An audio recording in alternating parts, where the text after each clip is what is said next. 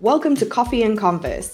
I'm Diane, and this is a show for lifestyle entrepreneurs, those people building a business to support their life instead of living to build a business. If this is you, stick around for strategies on doing business more efficiently, with more ease, and in a way that feels oh so good to you. Hey, hey, I met today's guest, Liz Henson, when we plopped down next to each other at an event and didn't stop talking for two days straight. She's a podcaster, photographer, and coach for creative business owners, and we are going to dive into her superpower today building community. Hey, Liz, welcome to the show. Hi, I'm so excited to see you. I feel like we can always pick up right where we left off. Exactly. Definitely, we were fated to sit next to each other that first day. So let's start off with a little bit about your business journey. Oh my goodness. So I kind of always knew I was going to work for myself. I just didn't know what it was going to look like. I thought about making t shirts. I was a graphic designer when I got out of college.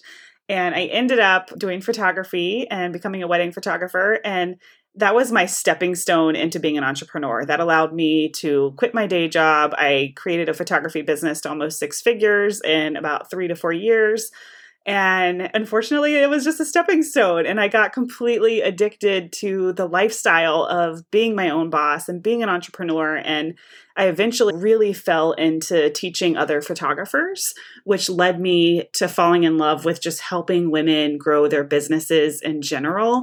And it wasn't like teaching someone how to use their camera that really like fueled my soul. It was that moment where they realized that their life is their own and they can make these scary choices to do whatever it is that they choose to do, right?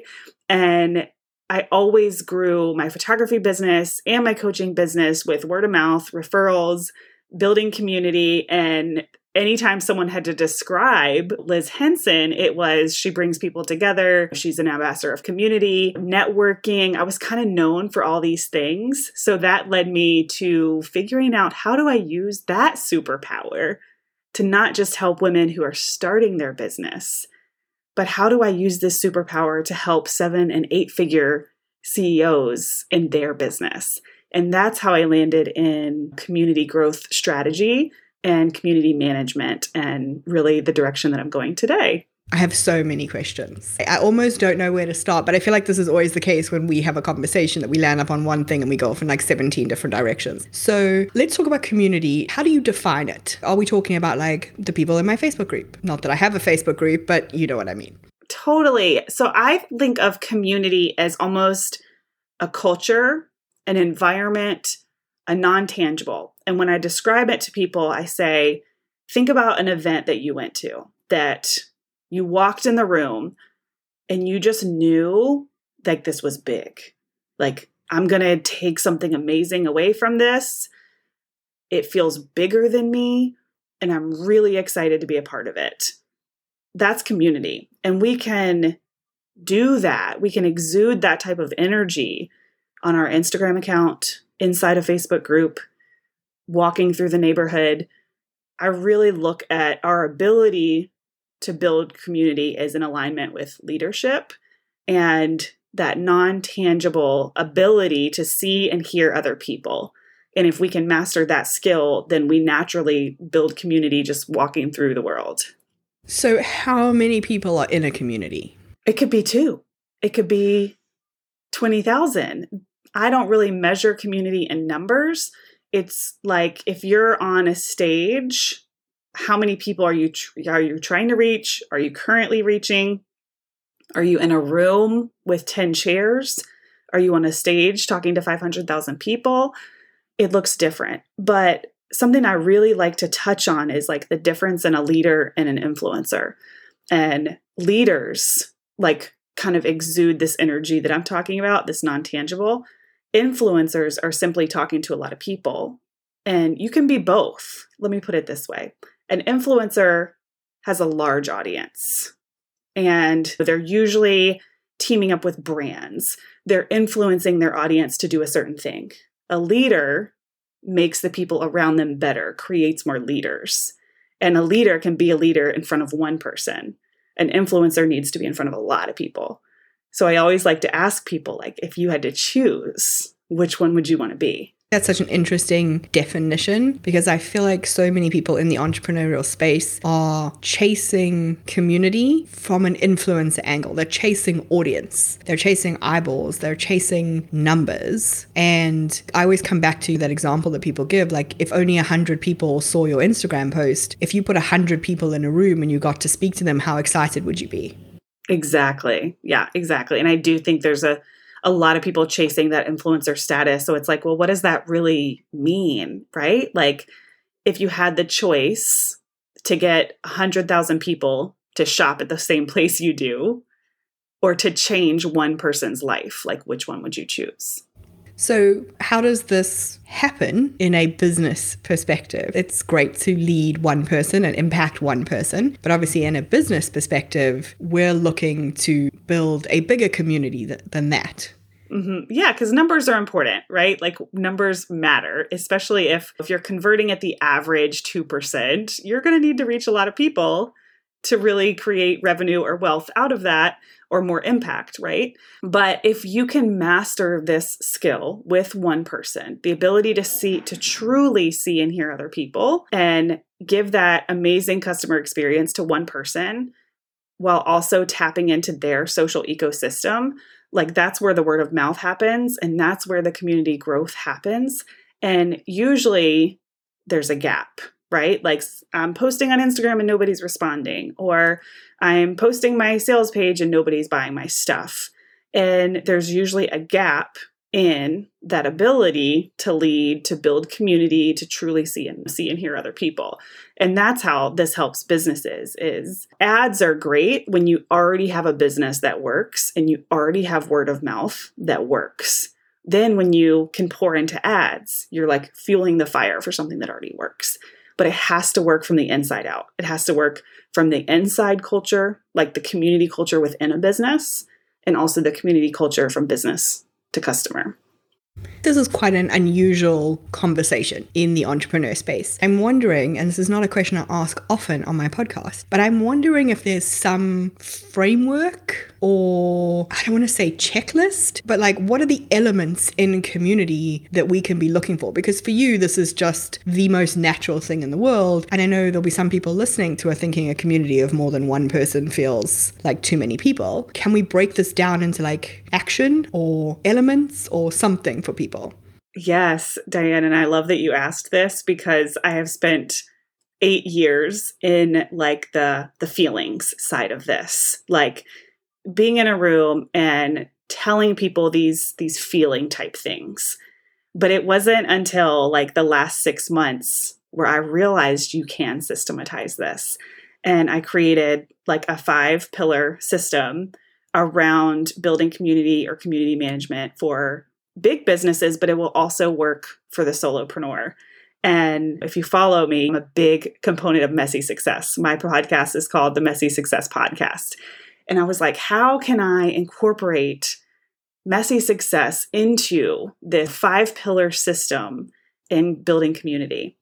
And this is so awesome, the timing of all this, because my team and I just sat down yesterday and, and like figured this out. Because part of building community, one of my five pillars is sharing the journey, the social proof. Nobody's really interested in perfection. People like drama. People like to see us stumble. They like to see how we react to stumbling. And that is messy. And part of building community is building trust, which is sharing a little bit of that, the bumps and the speed bumps in the road, right? So, not only is sharing the journey and being okay with being a little bit messy part of building community, but we created what's called the messy method or the messy system, which is my five points. And we were able to squeeze it into working with Messy, M E S S Y, a five letter word. love it when an acronym works. You know how much I love an acronym. Yeah. So, I mean, I can like scratch the surface of, of what those are. So yeah, I think if you can, just because I think conceptually the idea that community doesn't have to just be this natural thing, it can be something they can focus on. If you could just give them the pillars to actually think about, I think that's a great starting point for people. Yeah, absolutely. So it's messy. So the M is sharing your journey, kind of building that trust and being okay with being vulnerable, knowing that it's not interesting to be perfect. And if nobody's reacting to your posts or your questions or the way you're showing up online, there's a good chance that you're just showing up a little bit too perfectly and there's not enough like drama or interest there. the second piece is the environment and culture. So the E is for environment and culture from the inside out, like I said. And then the first S is what I call my scorecard method. And this was really hard. You know me, you know I'm super creative. You had to help me with some of my systems back in the day, but I had to figure out if I'm going to work for these six and seven figure companies, how am I going to measure my success? How are we going to attach an ROI or KPIs to community management and building community? If I'm in your Facebook group, or I'm helping you interact in your Facebook group. How do we measure that? And that's how I came up with the scorecard method, which is whoever's in charge of the community, whether it's a solopreneur or whether it's head of community or customer service in your business, they bring that scorecard to the weekly meetings. They serve as that bridge from the community to the CEO. So that's a really important piece. That's where all the data lives. The second S is strategy. So strategy includes how do you welcome new members, onboarding, offboarding, affiliates, ambassadors. All of those things require strategy. And then the Y is your content plan. So content, engagement, what are we looking for? A huge piece of all of this is setting goals. It's not going to look exactly the same for everyone. The scorecard is customizable because your goal might be sales the goal might just be more members. But we have to always keep our eye on what that specific goal is so that we can tailor this messy system for each business. It feels to me like building community with your method is changing your focus to be more intentional on community in what you're already doing.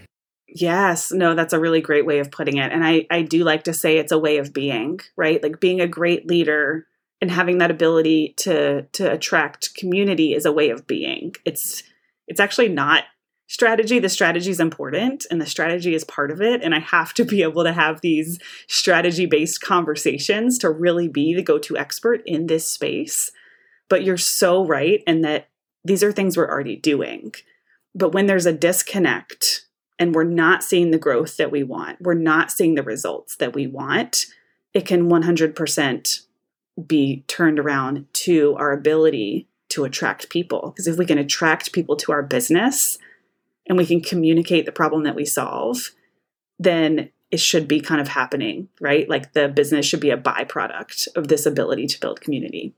So, the minute I hear a business owner talk about community, my initial reaction is like the Facebook group invite is seconds behind me. It's coming. It's going to be in the next message, like, here, join my group. I'm curious because now you're seeing the behind the scenes of these high level communities. And we're seeing people, I'm not saying Facebook isn't a valid strategy, Facebook is a completely valid strategy, but I'm definitely seeing people being like, I don't want to be in Facebook, so less interested in joining and engaging in that kind of community, people leaving it entirely, the younger Gen Z coming up behind us who have no interest in Facebook. Where else do we bring our community together? So I get that one to one relationship that you're talking about and being that leader and pulling your community to you. But how do you pull that community together in maybe a different way than we've traditionally done? Yeah, I mean, there's so many ways. Yeah, like pay- Facebook is just a chosen platform. This can happen on Mighty Networks, Circle, there's Patreon now, Slack. I mean, there's a million different opportunities on where we can build community, whether it's TikTok, Instagram. It really, that stuff doesn't matter what does matter is that on that platform, we can see and hear other people and react to them. They're not going to come back unless they can talk about themselves. like people are very simple and selfish human beings. And if we want our space, Facebook group, whatever that space is, to be one of the first five places that they go every morning. Because think about, we're all creatures of habits. We all have those five platforms, apps, websites that we're checking. And it might be 10, but I'm just saying five, pulling that out there, that we go to first thing in the morning. So if we want our space, our business, our platform to be one of those first five for someone else, they have to have that motivation, that reason to go there, which means it has to serve them in a huge way. And they have to be able to talk about themselves, or if they're a fly on the wall, like see themselves in the conversations of other people. So it, I love Facebook groups. I think Facebook groups are making a comeback, but I have helped businesses move their communities from Facebook group to another platform. The platform really is going to be different for everyone. And it doesn't really matter as long as people can come together and connect. And member to member connection to me even speaks volumes to an even better leader. If members are connecting with other members, like how you and I kind of connected, that is a reflection of a great event, a great leader, because you and I were able to connect and then walk away and do our own thing. So that's a whole nother way to kind of measure the success. Are you bringing people together so that they can grow on their own versus just under you, right? So if somebody was well let's use actually let's use me as an example. So I don't have the free Facebook group as top of funnel. Would you suggest that I have one if you think the tide is turning back towards Facebook? So my ideal client is more established in business and I talk much more obviously about customizing your business to yourself. I talk about leaning into your superpower. I talk a lot on Instagram about that sort of thing, but there's not a space where I'm bringing people together to talk about that. Yeah, so I would want to hear more about your goals. So if you're going to bring people together, how is it going to benefit them to show up in that Facebook group versus just paying attention to your Instagram? And or like how is it going to benefit you? So I like to ask myself a lot of questions in business like how can I do what feels light and easy for me but create more value for my community? And this can look really backwards to what society tells us it should be. So, like inside my membership, I asked myself that question. It's a non content based membership. We essentially just meet on Zoom. And I was like, I need this to feel even more light and easy for me, but provide more value to them. So I actually added more meetings because it's easy for me to show up on Zoom. I don't have to do anything before, I don't have to do anything after. I can put it in my calendar for the exact same time every week that is so light and easy for me. But that provides more value for them because it's more opportunity for them to connect with me in a small group setting. Where a lot of people would say, oh, that's backwards. That's more of your time. Like automate everything.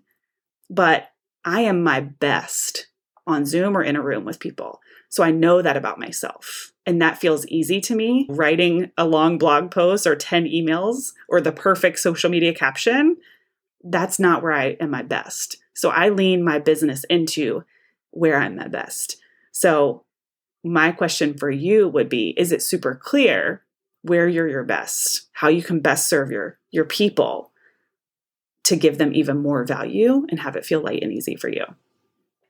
Hmm, I like that question a lot because no, Facebook, the reason I don't have a Facebook group is because it doesn't feel light and easy. And I hate being in Facebook groups where I'm like, oh, it's Monday. Here comes the Motivation Monday post. Didn't even change the background. Way to go, right? And normally I'm just going, oh, let's see what scheduling software they use, right? So I'm quite jaded as a participant in very much non paying Facebook groups. If it's the Facebook group that's connected to a course or a program that I'm in, then I'm much more engaged in it. So I can see the importance of me potentially having one with a group style program that I can get down with. But from a free top of funnel, it's always felt crunchy to me. Whereas what you describe, yeah, I could just turn on Zoom 24 7 and coach people without really needing any form of prep. Yeah. And I love that because something my team is really, really pushing me on is how do we get you on Facebook and Instagram and these other platforms to come across the way you do on these Zoom calls? So that's why we're really thinking about if we create a free Facebook group, how do we make it feel as much like it does when someone's on a Zoom call with me. That sentence came out funny, but you mean. This has been really helpful, I think, because even though I follow you and even though I listen to you talk about community in this way, I think we've all experienced really bad community and really boring community and really great community, but it can be really hard to think about like what's the difference. And you can just attribute it to that person and think, well, you either got it or you haven't got it. Let's say you already have a community and it's doing well and you're a great leader, but you're ready to hand it off to, I guess, someone like you, right? To not hand it off, that sounds terrible. Delegate? Systematize systematize, outsource. I don't mean to make it sound like a chore. You you need a specialist to come in. How do you transfer your leadership that is the backbone of that community because you've all, we've all been in those communities where you sign up and it's one thing and it's magical and then the main person vanishes and like it just goes like hmm like a deflating balloon, right? So, how do you do that transfer really well? Because I'm sure some people listening already have really active communities that they need to step up from and are thinking about who to hire, how to hire, how to hand it over. Yeah, that's such a good question. And again, that kind of comes back to knowing where we show up best. So, like, that's one of those things in my business that I probably I would have help, but I probably wouldn't pass off. But hands down, that's why I do what I do to help these visionaries and CEOs that don't want to be in their Facebook group but they know how important that is. And I always say, if you if you run a Facebook group or any kind of community, I keep saying Facebook, but any kind of community, and your students or your people are creating some kind of video, like say it's a, a two week challenge and you've asked them to go live and introduce themselves, you hands down need somebody on your team that will watch that 10 minute video with their full attention and their full heart so they can reply and mean it and meet that person where they are so that person feels seen and heard.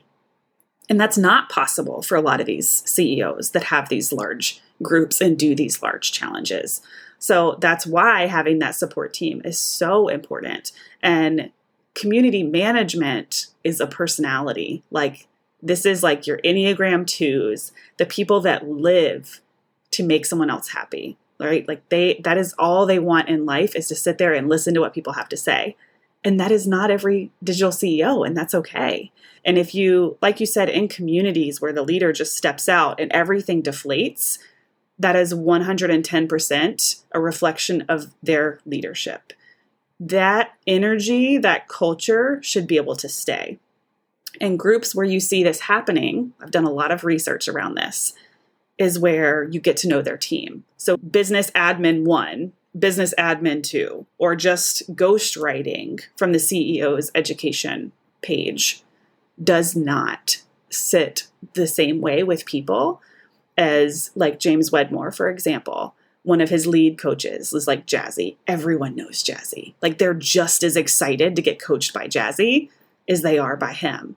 And that's how you really want to set those communities up for success is you introduce these people you get them just as excited about these team members as they are about you and they will show up and that culture will continue to grow right? And then the ceo always gets to choose. Like we're never taking away their ability but we want them to pop in five minutes here five minutes there. But like we want it to truly be them. And there's a lot of controversy around this topic because a lot of people just want the ghostwriting. Just pretend to be me. Like reply to everyone and pretend to be me and I'm like, first of all, that's not possible. Second of all, you're going to be looked at as so much more of an authority if you have that MC, that person that's like, here comes Diane, she's going live today, we're so excited. Like that assistant, that MC, versus like everyone just pretending to be you.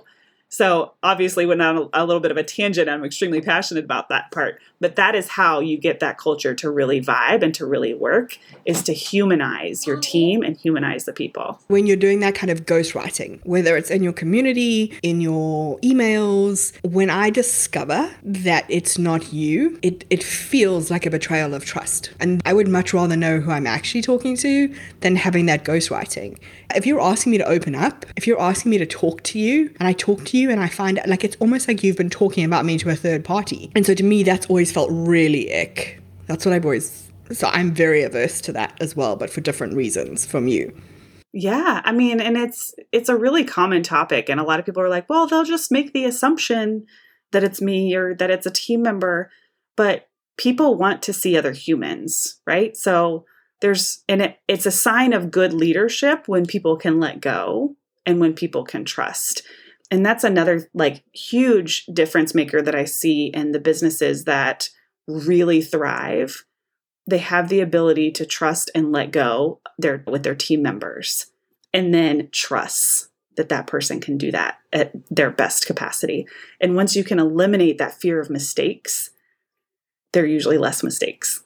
It's an interesting dynamic in the entrepreneur space that I've come across coming from a very corporate background, coming from having teams reporting to me, teams that I was dependent on that had indirect reporting into me. In the entrepreneur space, they only see it as like, I need to take responsibility when my team messes up. And even then, that's touch and go. Let's face it, we've had some cracking examples of not being able to do that. But what they don't seem to see on the flip side is that if you accept this is where the buck stops, that when your team does well, you get all that credit. And I don't mean taking credit for their work. You get credit because they were so good at their job. I think some of that nervousness to let go, that nervousness to trust your team, is because you're only seeing that one side of the equation. Totally. And I I always notice when CEOs thank their team first and foremost. Like before anything even comes out of their, their mouth, they're thanking their team.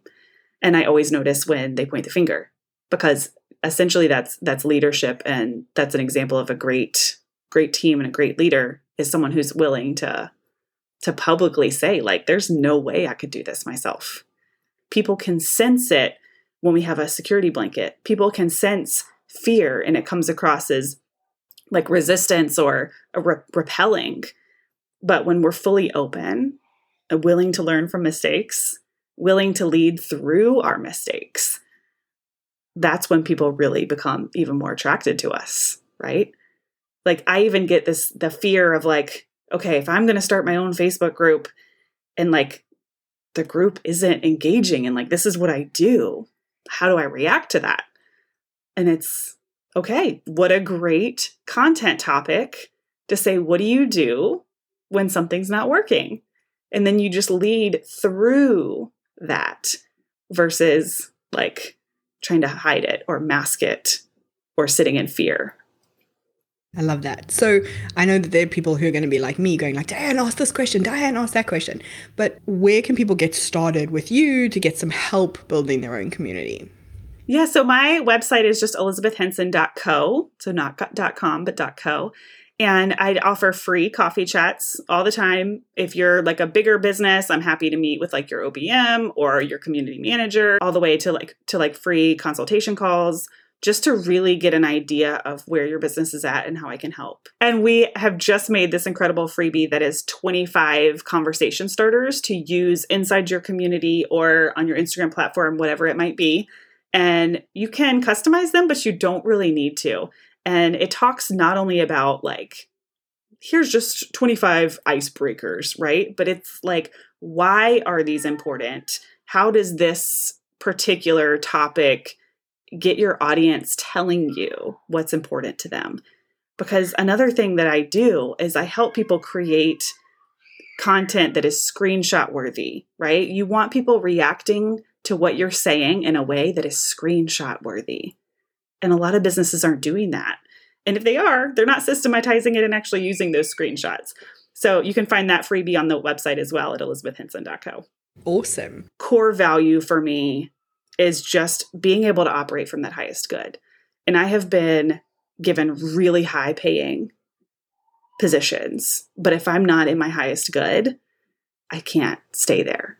And that's so to wrap up, I like to ask all my guests a couple of questions. First up, what is your number one lifestyle boundary for your business? Oh, that's a great one. That's a great one. My number one lifestyle boundary operating from my highest good. And I know that's probably different than what most people answer because for me, I don't really have issues with boundaries with like cell phones or people contacting me at 10 o'clock at night. I really feel like my people show up for me exactly as I as I want them to, need them to. Not that there's not always like one little exception to the rule, but I have found that a hard life and business, but just becoming aware of like if there's a there's there's no good bad, there's no right wrong, but I look at it as like highest good on one side of the slider and resistance on the other side. So, like, really keeping that slider towards my highest good. It's kind of a positive boundary versus a no, I don't do this. Okay, finally, what is the worst piece of cookie cutter advice you've been given as an entrepreneur? Gosh, these are really good. What is it like? Give yourself grace has kind of become like one of those sayings that I'm just, to me, it lacks accountability.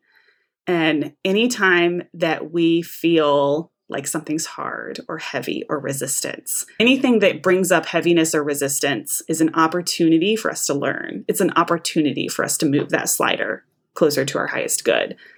And when our solution to everything is just, I'm just going to give myself grace or give yourself grace, there's no accountability there to, to move that slider. Now, of course, there's a time and a place, but it's just one of those like pieces of advice or phrases that I think actually does more of a disservice, especially if it's a coach to client relationship or an authority, you know, to student relationship. And I think it also it's one of those things that fine, I've decided to give myself grace in this particular space. Do I know why I need that grace? Yeah, and just like standing in that decision and everything like the most successful entrepreneurs are just quick decision makers. It's not about making the right decision or the wrong decision. It's just making that decision because you get more clarity the more action that you take. Awesome. This has been so much fun. I knew it would be. It's always amazing to chat with you. Where is the best place for people to connect with you? So, Instagram is my favorite. It's elizabeth.henson. But to be completely transparent, I do feel like I'm pivoting and I'm spending more time in my Facebook groups. But yes, connect with me on Instagram at elizabeth.henson and then send me a message. Let me know this is how you found me so that we can community together and I will always like follow people back and continue the conversation. But I need to know where you found me because Instagram and bots, I don't trust people as far as I can throw them. So I always give people that advice, whether you're following me or somebody else, like let people know how you found them. Say hello in the DMs and like make it a conversation, not just like a blind follow. And I'd be happy to continue that conversation and let you know all about where to find me on Facebook. Awesome. I love it. Thank you so much. Yeah, this was amazing. Thank you so much for having me. If you enjoyed this episode, don't forget to follow the podcast and leave us a review.